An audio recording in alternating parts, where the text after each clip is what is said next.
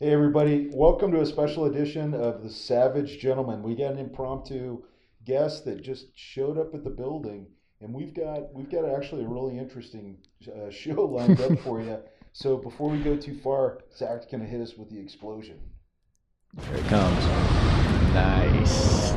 nice. Love that. That Love is that. awesome. So I'm here with Ryan Palmer, and Ryan, introduce yourself out there for the folks who have no idea who you are. Uh, I'm Ryan Palmer. Um, I came in here. I've been a fan of uh, of Ready Man, Savage Gentleman for basically since you guys started up, as far as I'm aware. Oh wow! Yeah, Couple- and, uh, years. Yeah, I just a lot of what I do. I, I work in the adventure tourism industry, uh, primarily in northern Canada, and uh, focused more actually in Central and South America. Um, Central America being the area that I'm operating a lot in right now. And um, yeah, so I I've just seen what was going on. I happened to come through uh, Utah on business, and, uh, And what is when you say adventure tourism? Kind of, what is that? What is that? I mean, I The- mean, you hear so many. It's been kind of whitewashed a little bit. So, what is the adventure tourism business? Well, it includes a lot of things actually, which is it's true. It has been kind of whitewashed. There's a lot of different things that might be confusing about it. I mean, even from like doing zip lines to mountaineering to renting a snowmobile, that sort of thing is kind of included into it. What really I, I think the closer, more exact description of it is experiential tourism, um, where you're doing. You're not sitting and, and watching. You're physically involved with what you're doing. Something. Yeah, you're doing something. I mean, it can be anything from um, from a hunting expedition that's guided to um, hiking through the jungles of uh, of Central America to visit some abandoned ruin site, um, or And whitewater you- kayaking. Yeah. And you work up in northern Canada as well as down. So you've got the two extremes. You've got the the stifling humidity of Yeah. the jungle all the way up to the incredibly cold temperatures of the mountains. Yeah, it's uh, I, I I live I split where I live between Panama, Central America. That's where I spend most of my time, and Ottawa, Canada, which is the national capital and is, depending on what criteria you're using, it's actually the coldest national capital on the face of the planet. Wow. Um, Moscow is third, and the two that kind of rival for second and first place is uh, Ottawa and Ulaanbaatar. So 30 degrees below zero in the wintertime, dead middle of the city, city is common. Wow. if not wow. normal. Unbelievable. Yeah. So let's see. So real quick, we've got we got questions that'll pop up there on the screen. I missed the bug out bag builder live feed by a couple hours last night because of workout, but an email for a link haven't heard back yet. Did I miss out on it? To answer your question, no. We got so many emails that Harry is down there and he's having to run all those things in so he can send them to you. We we actually we got an avalanche and it's great. You guys keep sending in this stuff. We got an avalanche of people that asked us. We we literally we thought we'd probably get like 10 or 15 and That's why he was looking so so. Uh, so Th- that's why he was looking throttled a little bit just going like this, because right? we're at, at what do you say? We're like over 200 people have written in Yeah. and said, "Hey, I want the bug out builder and I want the I want the book because I want to read it," which is phenomenal. We, I was like right, ready to check him for like some sort of a head injury or something like that. Intracranial pressure He's going got- up. I don't know. he's what got the black under It's like got one eye all stuff. blown out and the other one like all shrunk in. It was uh, it was pretty interesting. So we're we're, we're going to get it to you. We just we got uh, we got slammed. So going back to like adventure travel, you you had mentioned before. Well, actually, how did you get started in that? Wow. Um, I'll try to keep this short. Um, 'Cause I You've been doing it 20 years. Yeah, now. 20 years actually, and, and it wasn't a thing 20 years ago. Um, the only thing that really was known in that were for were typically very elite type um, expeditions that would be going to say Everest or or K2 or that sort of thing. And then of course there's the whitewater rafting and that sort of thing, which would be included in that as well. But the idea of overland, small group, uh, active tours, it was niche at best. Gotcha. Um, I got into it. Um, I was actually trained as an industrial diver, commercial diver, Mm-hmm. um, and discovered while I was uh, doing some work um, in the oil industry that uh, I liked people better than what that job was going to offer me.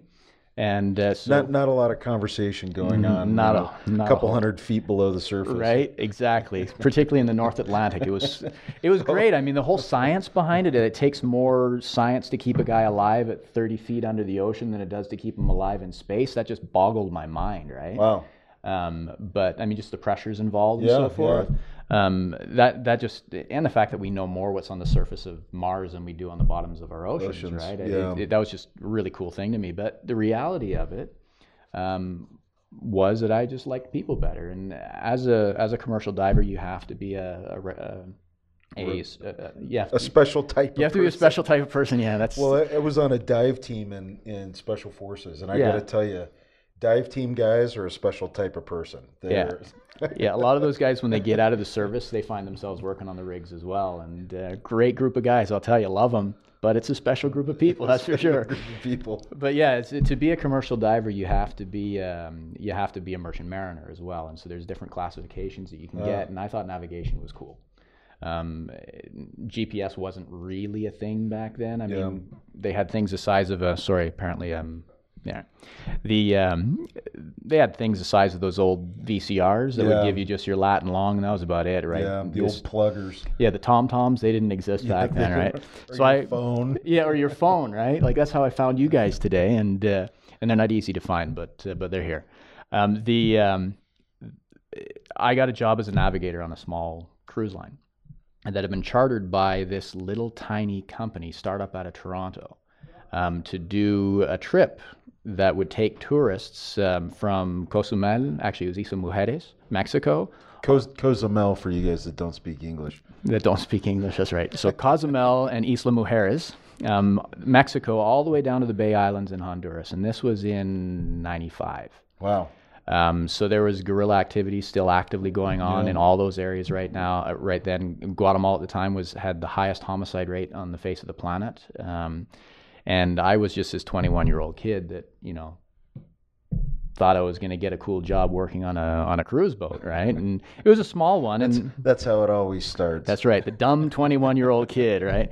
Anyhow, so I was there, and uh, and we'd taken the boat actually from Miami through Cuba, as Canadians were not limited to to go there. So we went through Cuba and and headed down and met the owner of the company that chartered the boat, and it was this guy out of Toronto, and he looked at me and he said, "You got you you speak Spanish." You speak French, you speak English, you're good with people. Would you be interested in doing the overland sections of this tour where they would kind of stop at a port and skip over to visit what was interesting there and get back on the boat before anybody noticed that they were there and go to the next port.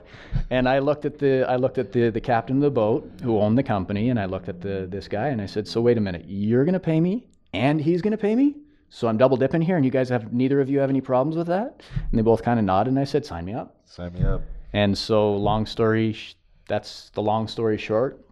20 years later, um, the industry has vastly changed. Wow. Um, as of 2005, it officially, I don't know who determines this, but it officially mainstream. So you, I think what that really means is you can walk into any um, travel agency now, and they're going to have a pretty large adventure tour, overland tour Wow. um, offering so, now. So Yeah. who is it? Who is it that? Uh, who is it that you work with mostly right now? Like, if you could send, you know, whoever's watching, if you could send them to like a legit, you know, hey, if you go here, you're gonna get some adventure travel, and you've got people that have got a clue, and they're gonna keep you as safe as they can. What is who? Who would you recommend? Well, there's a number of companies. There's a really good company. There's the, the two companies that um, I think really have managed to keep their I don't know their integrity as uh, as adventure tour companies as this industry became mainstream and everybody started jumping on board.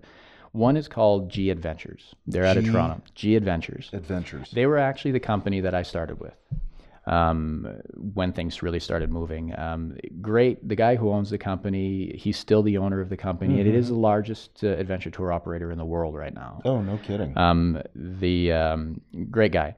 The uh, and the company is just well thought out. Um, they keep their trips under 12 people. So it's intimate, and they can get with a small group like that into places where you can't get with a busload of 60 people, even though they try to call it an adventure tour. You just can't do you it. You can't do it. Um, another one actually is an American company called Trek, Trek America, and then there's a British one called Dragoman. So G G Adventures, G Adventures, Trek America, and Dragoman. and Draga, Drago, Drago. Dragoman. They're out of the UK. They're Oh, out of the. UK. So Trek Trek Adventures is very much, um, at least the last time that I was dealing with them, they seemed very much uh, focused in kind of Mesoamerica, which means Mexico, Central America, and the U.S. Right. Right. Gap Adventures focus on Latin America and Southeast Asia. And Dragoman, they all have offerings in other areas, but they kind of have their specialty. Dragoman seems very much more, uh, very much focused in, in Africa and, and so forth. So- Gotcha. But uh, they're all all of their offerings and all their products are quality and. Uh, their guides are well put together. So and when and so when you say like uh it's quality and it's well put together, what, if somebody's looking, you know, what what? Let me rephrase this. What distinguishes a legit company from one that's kind of a fly by night, you know, potentially getting people hurt kind of company? Um, I think really the biggest issue is the is the training of their guides. Um, in my, my, my area of expertise is in Canada and in, and in Latin America. Canada has uh, a huge and immense investment in national park systems.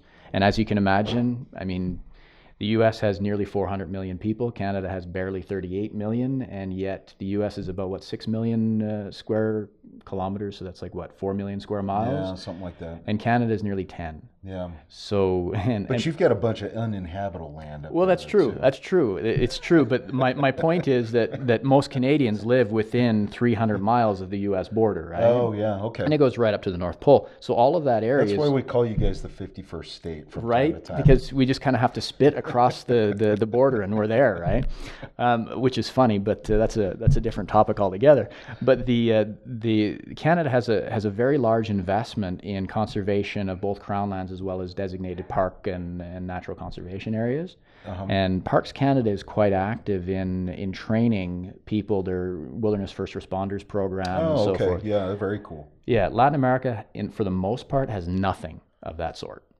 And so you're depending on the company that's operating to actually be able to provide you the support that you might need if something happens, right? And there's a lot of companies down there that'll hire some college gap year student, you know, dread-headed, you know, kid that just figures It's- somebody's going to like- pay me $15 a day to travel, I'm in. It's kind of like trainers at the gym. You- Right, You, can yeah. end up with one that like is really good, or you could end up with like some guy that's It's like, what, you going to give me like free gym membership? right on. In, like, I'm in, I'm at in. people. Oh, that's right. Hey, so we got we got a couple of questions that are up here. Hey, Matt, where is Josh? Josh has has been on secret assignment, but he will be back on Monday. No, Doug back there. No, it's not Doug. We're playing name games here. But uh, Zach, I think he is chopping a tree down someplace. he is. He he actually he was. We can't talk too much about it. It was like ultra secret thing that he was on. So, but we'll we'll let you know because I'm I'm going to pry it out of him when he gets back, especially since he's been gone for a month.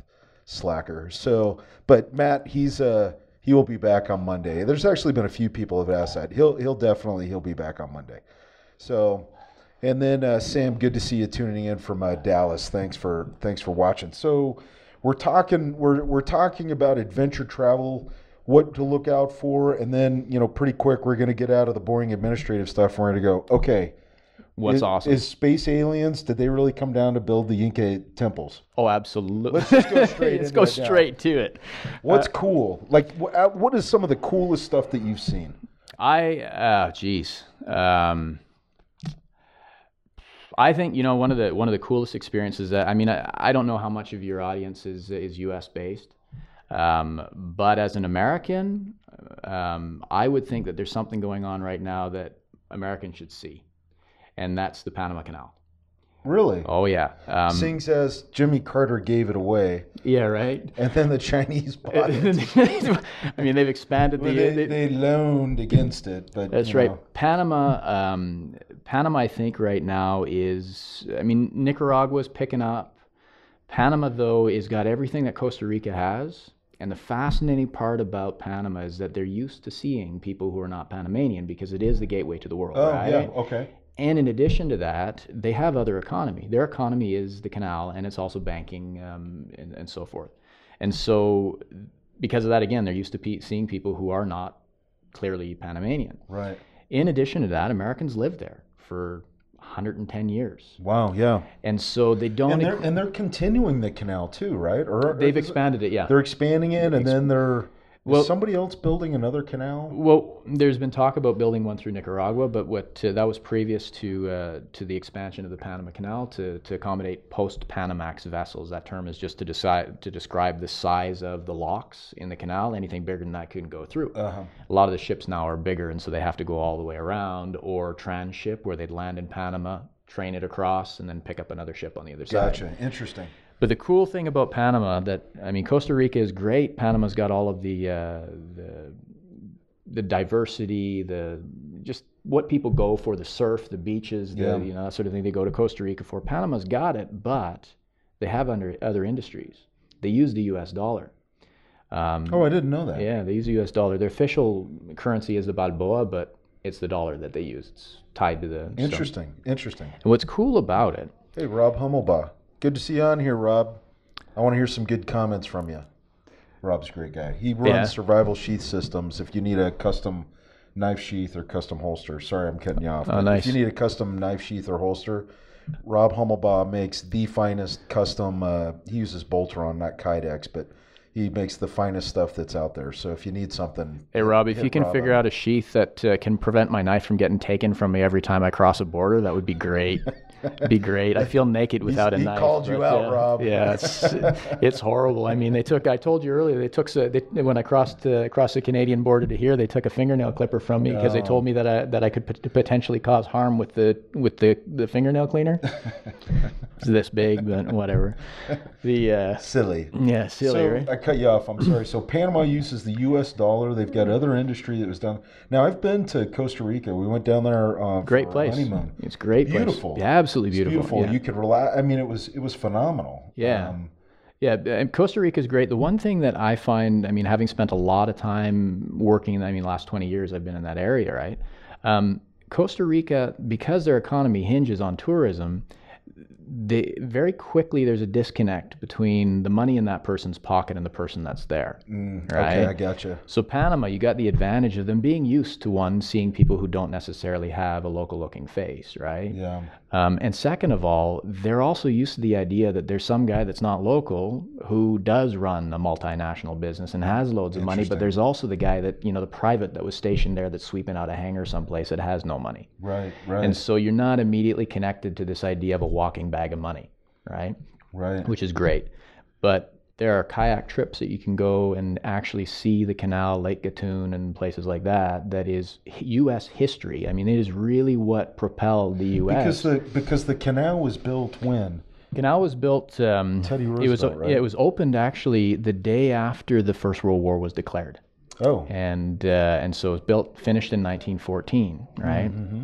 Um, which was kind of uh, a little bit of an anticlimax when the first steamer went through. Nobody paid any attention to it because World War One had started. right right Um, and that was built by Americans, started by the French in 1890, and finished by the Americans in. yeah uh, because 19 malaria wiped out the French I think yeah, and and it was the Americans actually during that that determined that it was the mosquito that carried oh interesting Yeah. I didn't know that Yeah, it was interesting. Uh, the the doctor, um, God, I want to just slipping his name.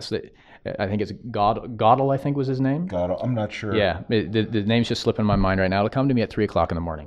You know, I'll just wake up in the middle of the night. and say, That's what it it. is. That's I what it got But yeah, he. Yeah, one of you guys look it up. Who who was the doctor that discovered mosquitoes? He Yeah. actually died from malaria. The doctor that discovered that Right. mosquitoes were the ones that. Uh, Well, he. Yeah, he. Everybody thought he was a nut job. They thought that it was bad air. Malaria actually means bad air, right? And that's why they would set their camps up on hills where the wind would blow through. And they thought because the wind was blowing through that it was not containing the bad Huh. air when it was actually just keeping the mosquitoes away, right? right, right. But he had read in some really obscure medical journals in Cuba, actually, that it might be the mosquito that carried it. And so 15 years before he got down there, he tried it in Havana. And he minimized the malaria rate in the city of Havana by No 90 kidding. some odd percent. So he thought he was going to give it a shot in Panama, but that's a whole entire isthmus. Yeah. Swamps and not a city. Lots of lots of skeeters down there. Yeah, but it was uh, a fascinating story. If you ever want to read a, a fascinating history about where somebody really just decided to do what they thought they were pretty sure was right against the grain and against all the criticism of uh, of the common thought of the day, this guy was like the perfect example Wow. of that. And he gathered at the end. He gathered everybody together. This was before he died, obviously. They gathered everybody together, and they were looking at the last malarial victim, and uh, and they said, "I want you to take a good look at this man." because you will not see another man die of malaria in the canal. And he was right, except for himself. No kidding. Yeah. And uh, the U.S. had lost just over 5,000 people to malaria. Um, but all of that occurred just as he came in. But the French had lost nearly 20,000. Yeah. Now, what was he doing to mitigate the malaria? We're running down the malaria rabbit hole here. Yeah. But Yeah. uh, It, yeah, it was. Uh, yeah, that's right. That's right. But what was interesting, oh, Ronald Ross. Ronald Ross. Ronald Ross. I guess he was the doctor that uh, came up with it. I'm pretty sure the last name starts with a G. Uh, that he may have been involved with it, um, uh, but let, I'm pretty sure it starts with a G. So uh, Did you see uh, Zero Survival's question there is, uh, you ever been to the Cook Islands out in the South Pacific? no, I haven't. Oh, okay.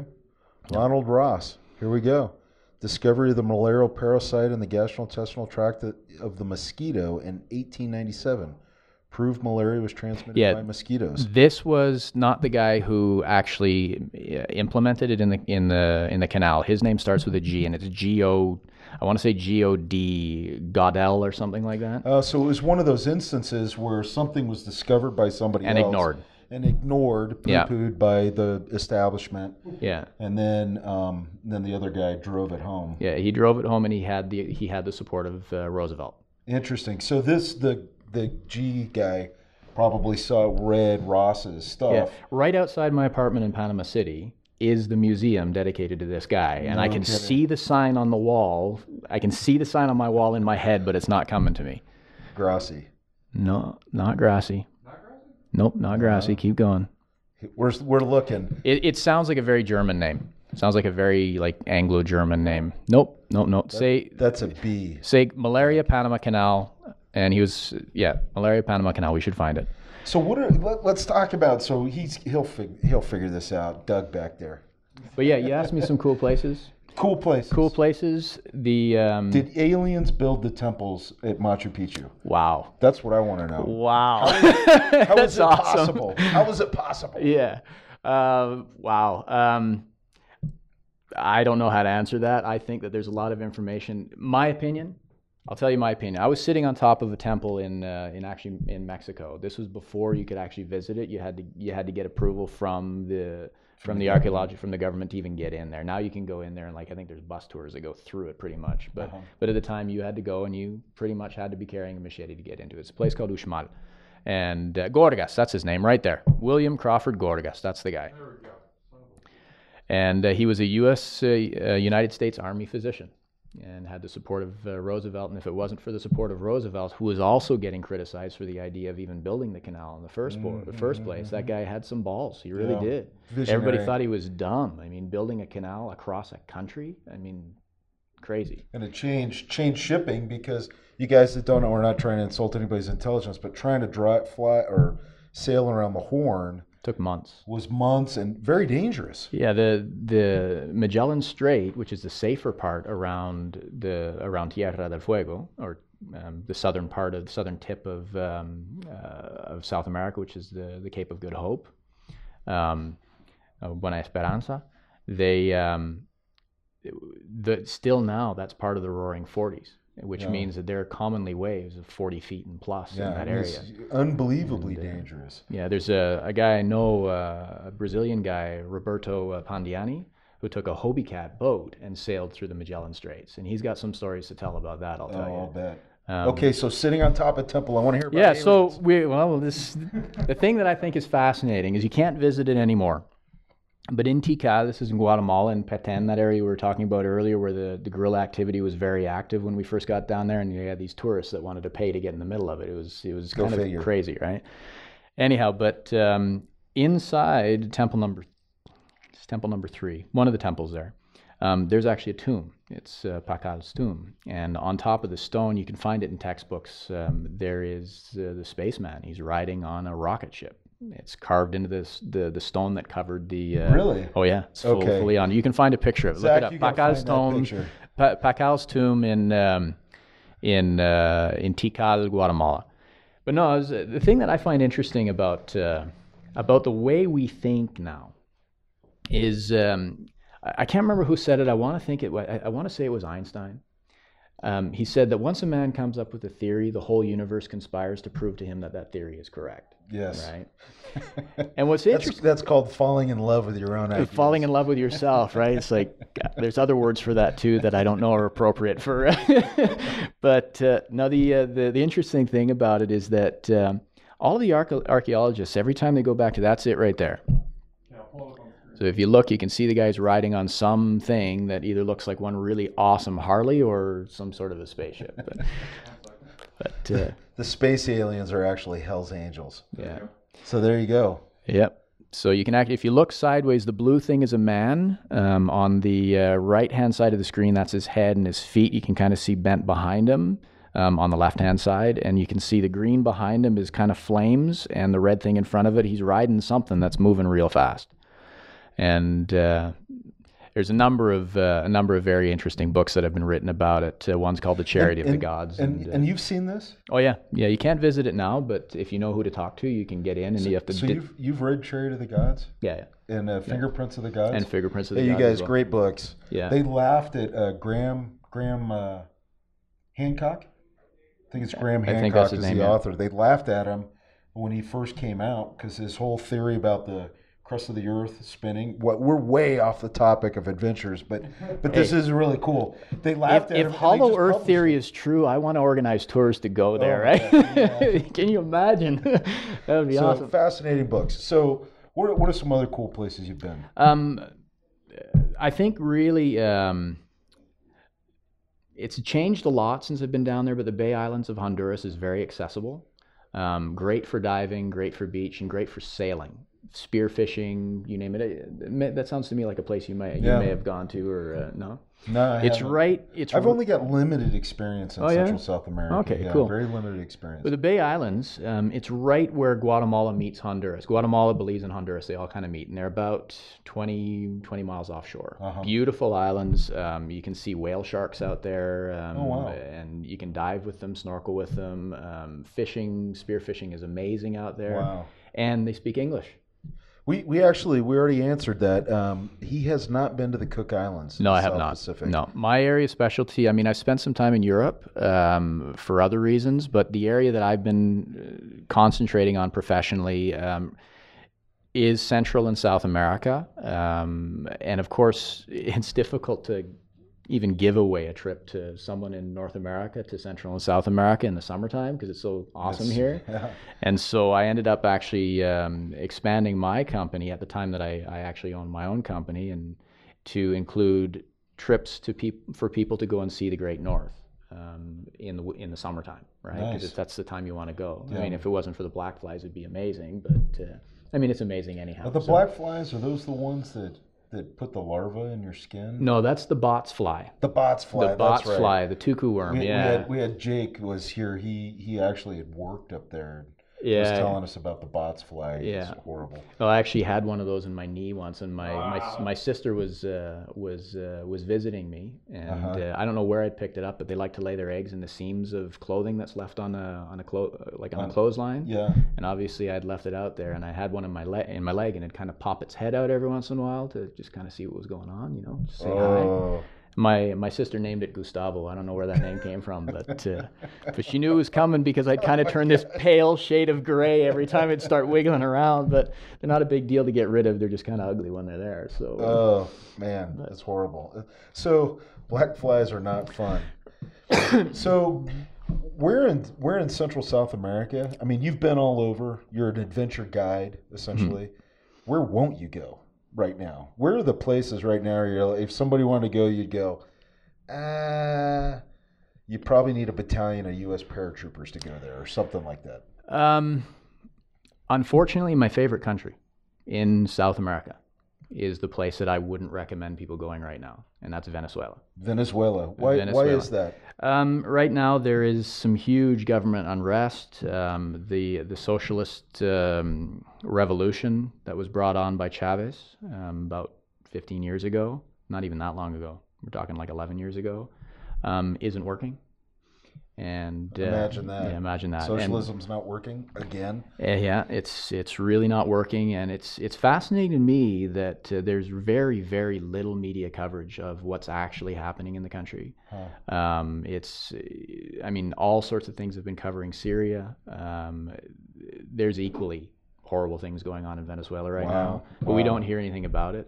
You know, Um, I, I you would- hear a little bit about it, but they just kind of skim over the surface. People don't have food to eat. Um, Yeah, but people are about starving it. and- That's about it. But Venezuela is by by and large Venezuela and Colombia are my two favorite countries to travel down there. Mm-hmm. Um, but uh, Venezuela is just not a place I'd recommend to go right now. Like I knew a Venezuelan. I mean, who knows what happened to this guy? I knew a Venezuelan captain Yeah. that was uh, he was teaching at um, um, when I went to ANOC, Advanced Non-Commissioned Officer School, back Okay, in Fort yeah. Bragg. But that was back in the '90s, long before When they were still known as the Dame Doses. What's the Dame Dosis? Well, in Miami, Venezuela, understand Venezuela has more surface accessible um, petroleum than any all of the OPEC nations combined, right? Really? Oh yeah. Um, and what's fascinating about that's why Cuba was so excited to get a to get a, a socialist to communist sympathizer Ah. in leadership because then they would have access to that oil. Um, but yeah, it's it's all it's an OPEC nation and it has by far more than all of the rest of the OPEC nations no combined. kidding. I Yeah. did not know that. Um, and what's fascinating about it is that during the 80s and into the 90s um, in Miami, Miami, Las Vegas, and places like that were cheap vacations for Venezuelans. It was an extremely capitalist society run very similar to the ideal behind U.S. You know, Mhm. Yeah. and people had so much money that they would go into Miami, and uh, I was actually living in uh, in kind of Central Florida at the time, and uh, and they would see something that they'd like, and they'd say, "Oh, oye, está barato, dame dos," which means, "Hey, it's cheap, give me two. And so in Miami today, Venezuelans are kind of uh, euphemistically known as the dame doses, the give me twos. And now their country is in the situation where it is, where the bolivar isn't worth anything. Um, that's the bolivar is the uh, the Venezuelan currency. It's not worth anything. Um, and they're fleeing everywhere. I live in Panama, and the company I'm working for, we hire Venezuelans as quick as we can. They're extremely well educated. They're hard workers, um, but they're unfortunately in a regime that just isn't working ain't supporting it. and it's yeah it's dangerous uh, the violence government towards the, the people is far in excess of what we're hearing on the media So is it is it is it the is it just the government, or I mean, is there like a bunch of criminal activity taking place too? Or well that's kind of there's kind of a blurry line between the two actually to be Oh, honest Okay, fair enough. um, you have the colectivos which are gangs but they're quite heavily supported by the the government um, for that matter the government allegedly is uh, providing them firearms and, and support in that area as well to to impose their uh, their will on on the people. So yeah, it's a mess. So you guys that are just tuning in, what we're talking about is Ryan here. He's been an adventure tour guide down in Central South America now for the last 20 years. And we're going over some of his experience, some of the stories, some things that you can look out for so that you can get out there, find a great reputable company and get out, get your butt off the couch, go do some adventure tourism yourself or you know, have a small adventure there because that's all about, you know, being a savage gentleman, right? Is Yeah. is getting out there and doing some new stuff, learning some new skills And challenging having yourself, fun. too, right? Challenging yourself. Challenging yeah. yourself, Thank yeah. you. Well said. I'm to steal that. Challenging yourself. Yeah. Well, that's. Uh, I mean, that that ultimately for me, I, I- I've seen a lot of changes in what is called adventure tourism, and we were talking about it earlier in the office when, when we came in. Um, adventure tourism has gone from really, um, I loved it back in the day. It was people who had been and done a lot of stuff already, and they wanted to earn the opportunity to see places that other people hadn't seen. They weren't adverse to blisters on their hands and their, you know, their feet and sunburn and mosquito bites and that sort of thing. Right. Um, it's kind of changed um, in recent years since it's mainstream to become this idea of adventure by day and comfort by night. Comfort by night limits you to where you can go. Gotcha. And when I started, there weren't hotels. Even in the Riviera Maya, you got about as far south as really, you know, Cancun. And Playa del Carmen at the time had Playa del Carmen um, had about 3,500 people living there. It was a tiny little fishing village. It has a half a million people living there now. Wow. Wow. Um, it's that whole area has changed immensely. Um, but that idea by comfort by day limits where it is you're able to go because you have to be able to return back to some place where there is a comfortable hotel or accommodations of some sort Mhm. to do that. Um, and so the idea of challenging yourself within within that context is becoming a little bit more difficult, right? Gotcha. the overnight in the jungle. Um, I mean, we used to take people in Belize through these caves. We camped for three days as we're going through these caves so that they could see this crystallized Mayan mummy that was in there. wow. This is near. This is in the the San Ignacio area or the Cayo district of Yeah. uh, of Do you have pictures of all this stuff? It's fascinating. Well, yeah, I do, and no, I don't. Um, understand back in the '90s, there was no such thing as digital Oh, that- cameras, that's right? That's right, yeah, And yeah. in addition to that, my concern is my clients. And if I'm running around with a camera banging around my neck, how am I going to be able to really? And it looks a Watch little, out for the safety of. Yeah, and- Nah, I gotcha. and it looks a little unprofessional to me. It's like, yeah, I know you got something to do. Hold on a second, I got to take this picture here, right? So, uh, so I do have So- some pictures, but So Anthony Nelson has got a great question. You and we talked about it a little bit before. What are some good companies? You, you named off three. Yeah, there's a, there's a number of them. Um, there's uh, there, I said uh, Gap Adventures. Uh, actually, sorry, I better back away from that. They had to change their name to G Adventures because Gap, the clothing store, apparently this is a story I understand, didn't like the fact that they had used the acronym Great Adventure People to Gap, and so they had to change it to G Adventures. That's the story I understand. Okay. I hope I'm not. I'm, I'm not meaning to to trommel on any on any company's uh, names here, but uh, but G Adventures is a great one. Um, they they're they're really kind of the pioneer in the uh, in the industry. Um, before the idea of overland adventure travel existed, this guy in Toronto, Bruce Poon Tip, just kind of came up with this idea that hey, I'm gonna do the thinking, so that people can do the doing. I'm gonna I'm gonna rock some stuff out there. It looks like we got another question. Go ahead. Um, have you heard of the great adventure company called Ready Man? The great adventure company called Ready Man. Yeah. I, I think that rings a bell. Does that ring a bell to you? bell. That rings a bell. I don't know. Hell. It And rings a bell. Sean's got a great question. Oh, sorry. We've got two other companies you had mentioned before. Yeah, Dragoman is a good one. That's uh, that that's uh, out of the UK. They're a good company. Trek America is a great company as well. Trek America. And the thing that when I when I recommend a good company, um, one of the class one of the criteria is that their groups are small. Um, they're not going to operate any bigger. Dragoman works with slightly bigger groups because they have their own vehicles that are kind of cool vehicles. They're these four four by four and six by six uh, BMW. Oh, Um, oh, that's cool. BMW kind of camper buses things, Yeah. which is kind of cool.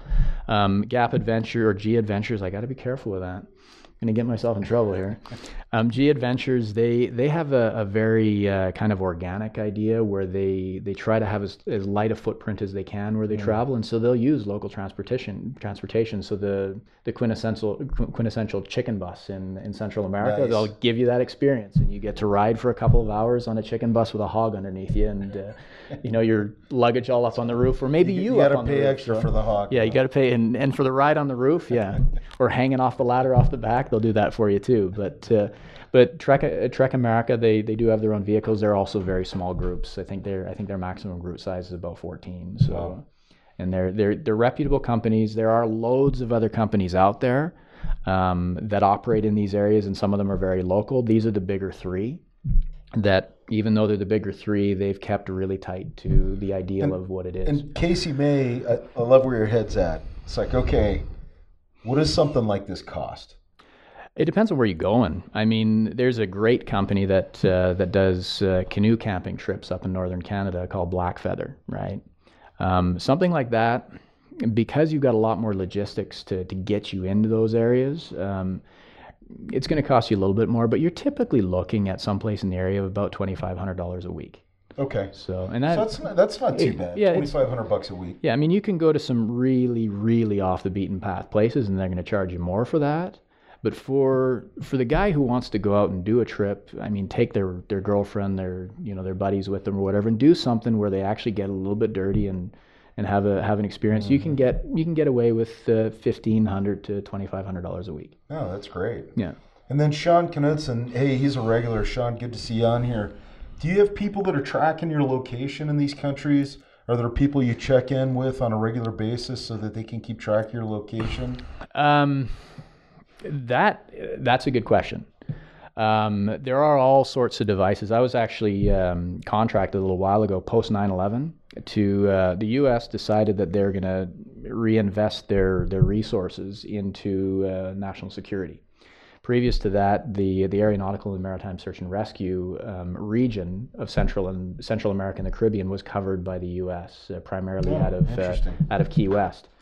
Um, and so during that time period, I was actually asked to kind of help coordinate a, um, I guess, uh, an inventory of what resources were local down there and how they could actually create a joint operation to to deal with that. Uh-huh. And the U.S. paid for it because it was their responsibility. It's one of those U.S. things to take care of it. And the U.S. One said, "We don't want to do it anymore. We don't want to do it anymore. So we're going to give you some money to to figure it it, out, over, to take it over." And uh, and I got to understand intimately how that entire system, how the EPIRBs and the ELTs and the, the spot devices which piggyback on that system, how they work. Unfortunately, though, um, they're based upon the Doppler system or the Doppler. Um, um, uh, the Doppler effect, Uh-huh. not the Doppler system, that's something else. The Doppler effect, where you have a satellite that spins around the Earth. And as that spins around the Earth, if there's a, a, a beacon sending off a, uh, a transmission at a certain frequency, that frequency will be higher as it's going over it and lower as it goes past it. That's how they find where you are. The problem with that is there's all sorts of other frequencies that are all sorts of other devices that are producing frequencies at the same level or Like, close to like it. Like piracy, like SATCOM piracy, Pretty is really bad in uh, Central South America. I learned this from a past life where where guys are jumping on SATCOM, bouncing off the satellites so that they can make comms and the Oh yeah, all the time, all the time, and we will do that if we have to. Um, but it makes it makes the accuracy of a lot of those uh, a lot of that equipment um, difficult to rely on. So you still need your whistle and signal mirror. Yeah, and so yeah, but yeah, absolutely. You, any group that goes into the really off the beat path, beaten path areas has to have the ability to self rescue. Mm. You're in a lot of these areas, you are on your own, and you need to be sure that you're with somebody who can handle that. And uh, So what are what are when you say they, they need to handle it for what are some minimal stuff that somebody needs if they're going to think about going off the beaten path? What are some minimal skills that you would tell folks, hey, before you go off the beaten path, and obviously it changes. I mean, mountains are very different than Yeah. the jungle. But what are some baseline skills that Well, for um, for somebody who wants to go off on the beaten path, particularly if they want to do it by themselves, and you can. There's no reason, even in these areas where you couldn't do something like this on your own. There's a few skills that you do need, do need to learn, and a lot of the guys I think that listen to to to you and your and you know Savage Gentleman, Ready Man, that sort of thing, are focusing on learning those sorts of things already. Um, but the fundamental basics is you need to be able to pick a good pair of shoes for Okay. where you're going. Um, I see so many times um, people showing up to Central America where, for the most part, it's tropical, and they've got a 80 liter mm, backpack, one of those big ones, uh, liters in, in cubic inches. What would we, that be? we- yeah, uh, I don't know. But uh, we like in the you're US, you're, we're weird. you're We- looking at like 20 about- gallons, right? Yeah. Like the, these huge ones that are you know as big as as tall as I, you know, as, as tall It's as my butt, pack. my butt to the top of my head, and as wide as you are. And then they have another one on the front, which is you know a good 10 gallons.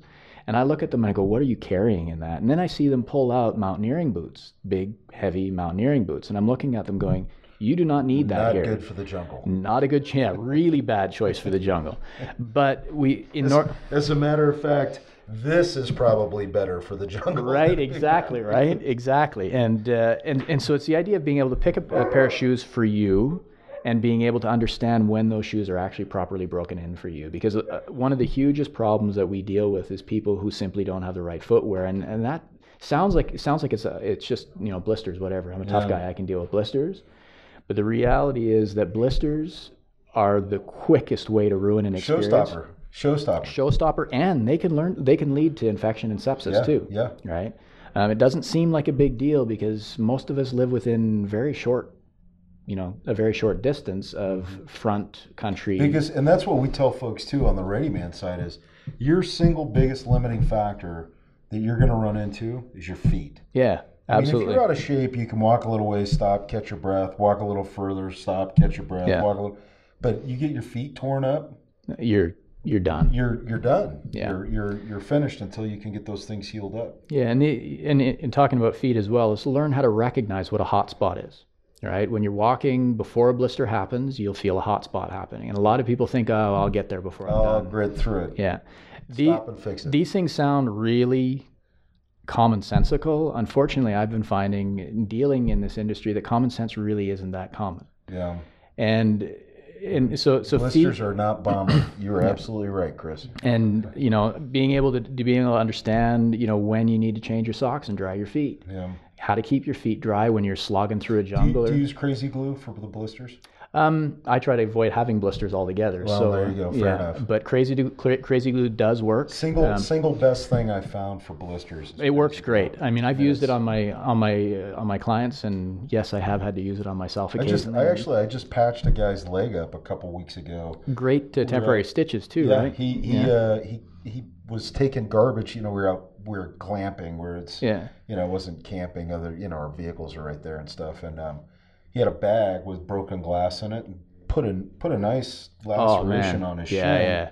And so it was like, oh, all right. And then, the, you know, they're like, Jeff, come help us. And I was like, oh, I got some crazy glue, and I glued it back together. Yeah. Saw him a couple weeks later. It's like, Put a few steri strips on it, awesome. and Yeah, away you go, yeah, right? Yeah. easy. Yeah. Gorilla glue? No, no, no, no, no. No, don't, no. Don't use Gorilla glue. Crazy glue, the stuff that bonds skin instantly, but you want to test it first because some people, it will burn their skin. Like my sister, it burns her skin, which is weird because it's my sister. Yeah. And me, it doesn't do. Like I've actually, I've glued. You know when you get really bad blisters and then the skin actually splits. Yeah, yeah. Underneath the blister, I and that's just raw. It's just. Oh, it's that is tasty. horribly painful I've, too, right? I've glued that together and then glued the skin back over the top and was fine. yeah, it'll It work. Totally fine. It'll work. Yeah. It didn't burn. Can you confirm? Maybe you know this. Can you confirm? I've heard some rumors going around saying that crazy glue was actually developed by the U.S. Army during Vietnam to deal with uh, with lacerations and so forth in field. Is that Now, uh, what I heard, and if anybody can find this out, whether this is true or false,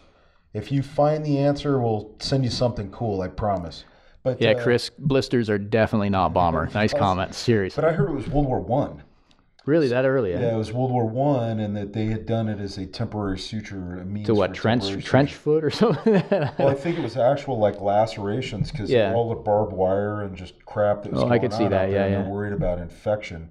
So, but I don't know. There's they they've got Dermabond that's actually used in they use it in hospitals now, Yeah. and, it, and it's I understand it's little bit more effectively the same thing, just more flexible. Right? Yeah, it's more flexible. Doesn't work on your feet though. Yeah. You've got to get the the crazy glue that uh, bonds skin instantly is the is You- the stuff that works. And you can buy the stuff in the dollar store if you know where to look it's- for. Yeah, it's, nothing. cheap, cheap, nothing. cheap. But I heard it was World War One. If you guys, if you guys let us know, Rob Hummelbaugh, the historian at large out there, if you're still watching, Rob, I'll bet he probably knows. yeah. So Well, the, yeah, feet. That's the number one thing. The other thing is is how to actually dress for the climate that you're in, and how to be variable in that. Um, I did a I did a, a podcast a while back, actually out of Ottawa, Canada, um, for uh, Latin American uh, travelers on how to dress for cold weather. Now, a lot of people. I mean, Utah, you guys get cold. I mean, not not the type of cold except for up in the mountains that uh, that we get up in Canada, but you guys get cold. Um, but there's a lot of people in the world that don't understand this, and there's even people here that don't understand the simple, the simple. Uh, uh, I don't know if the word I'm looking for is refrain, but the cotton kills, right? yep, cotton kills. Um, and the idea of how to dress in layers and what the appropriate um, materials are for each given layer, and, and how to be able to vary those, vary the those. climate. Yeah, and again, back to the you know double backpacker guy, right? You don't need as much as you think you need Yeah. if you know what you're packing. And so, do your research. Understand. Speak to people who do it. Um, most of these, uh, most of these shops have the the the stuff to sell you, but they want to sell you a lot more than what you need, which is fair enough. They're they're a business, but do some research. You know, good merino wool, polypro, even nylon um, as an under uh, underlayer is where you want to start. So we've got we've got a couple. So I think Chris was probably the first, but uh, it looked like Scott Mize uh, said they were using it during Vietnam. Cyanoacrylate, that's crazy. Yeah. Though. Cyanoacrylate was proven valuable to military surgeons. Then Chris came on and said it was actually was created to repair gun sights.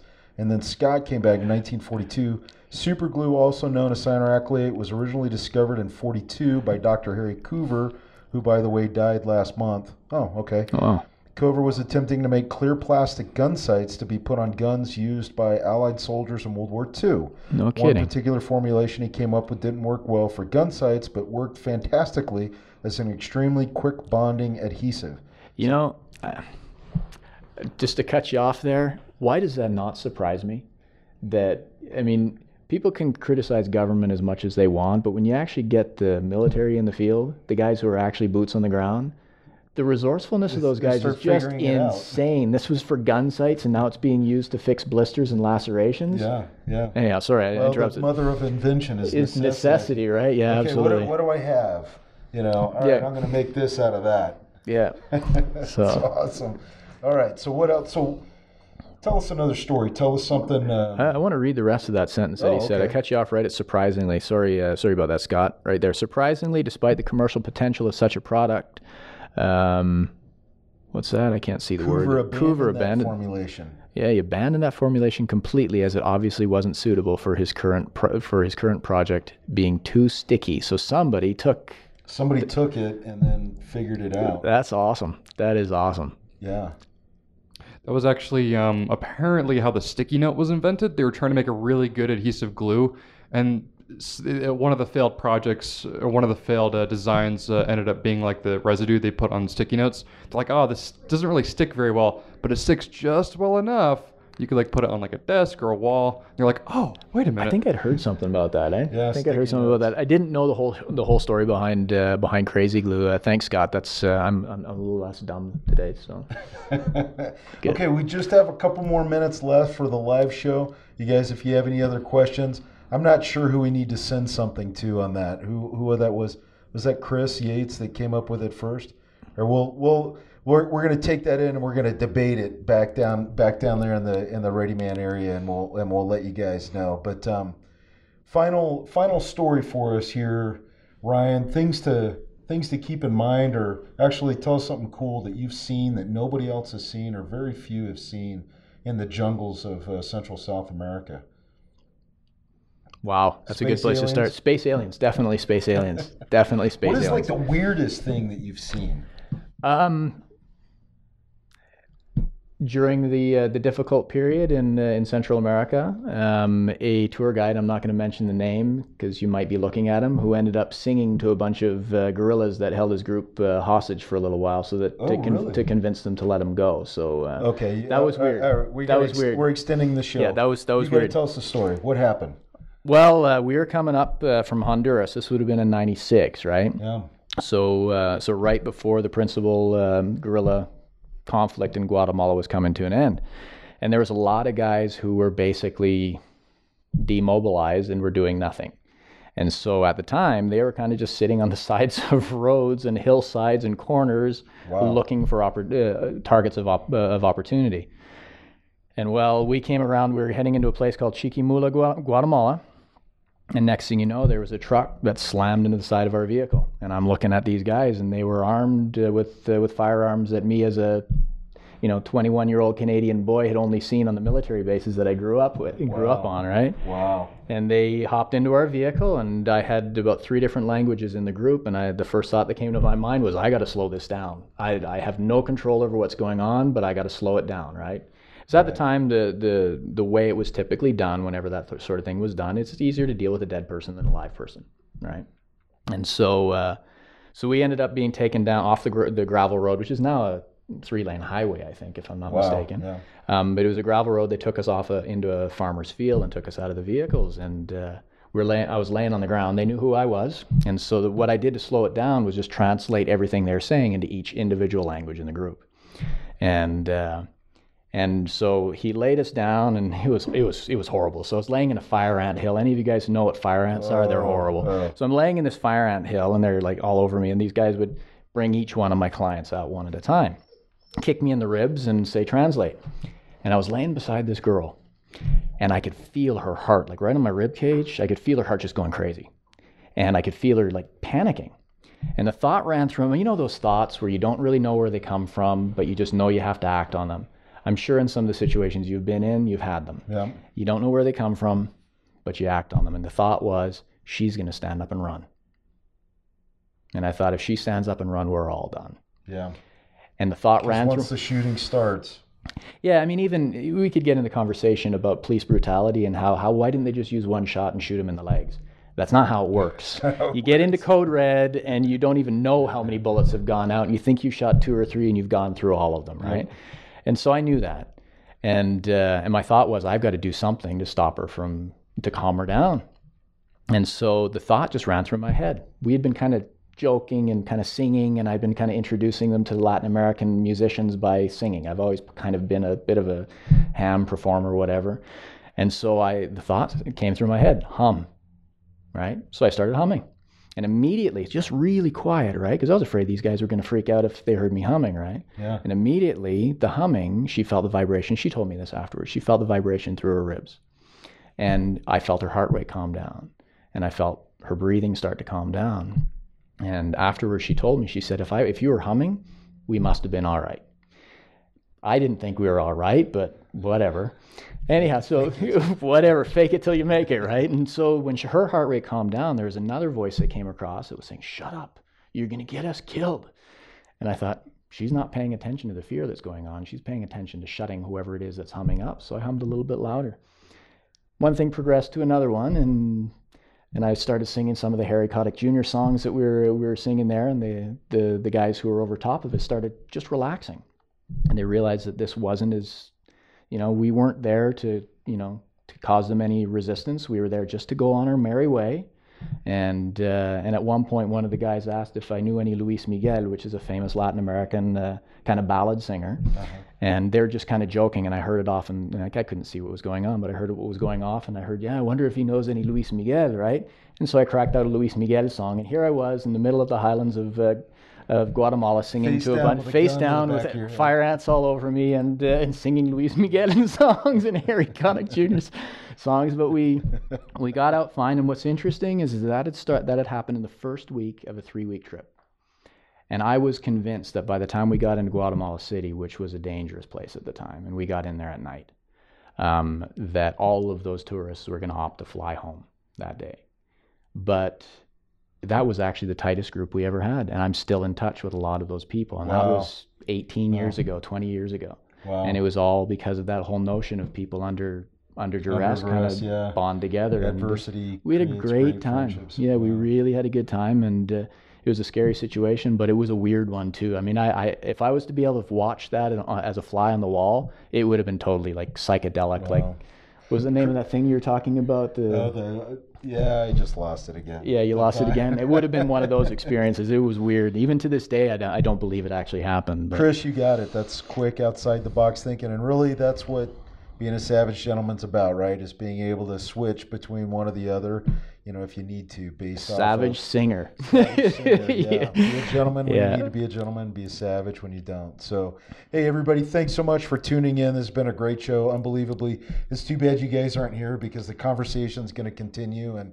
There's other fascinating stuff we just don't have time to go over on the show, but we'll get Ryan back with us here again, I'm sure, soon. But uh, Ryan, parting thoughts.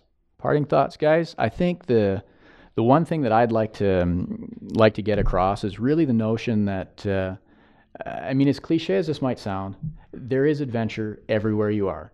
I know some of us uh, find ourselves in positions sometimes where we don't feel like we can go on a three week trip to Central America. We may not have the money, may not even have the time, or we've got young children. I just had a had a daughter five months ago, Oh, so wow, congratulations. you know, yeah, thanks. And and those responsibilities that we take on upon ourselves as as men Mm. um, can sometimes get in the way, but it doesn't stop us from making mini ones, from heading out and going camping in our backyard with our kid and teaching them the skills Yeah. that we know that we've learned, so that that kid can build on those.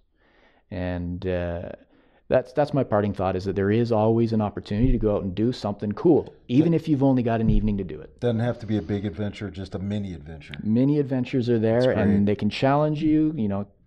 Go take a wilderness first aid first responders course. Go um, learn how to rock climb. You can do that in an evening rather than you know potentially And watching build tv those bonds with your with your kids and with your family and Yeah. your friends and, and the, you know, friends build that community. yeah and that i think really is what it is is that i feel like uh, most of us think we have to do something awesome epic to or it's not worth doing right but the epic stuff that we do is the stuff that we do every day Yeah. Yeah. so Hey, you guys, thanks so much for tuning in. Great parting thoughts there. We'll see you on Monday for a brand new show, and we'll probably keep peppering you with some of these sua sponte uh, uh, Savage Gentleman podcasts to us as we get interesting guys that come through the front door. Until next week, we'll see you guys. Have a great weekend. Talk to you soon. thanks a lot guys see ya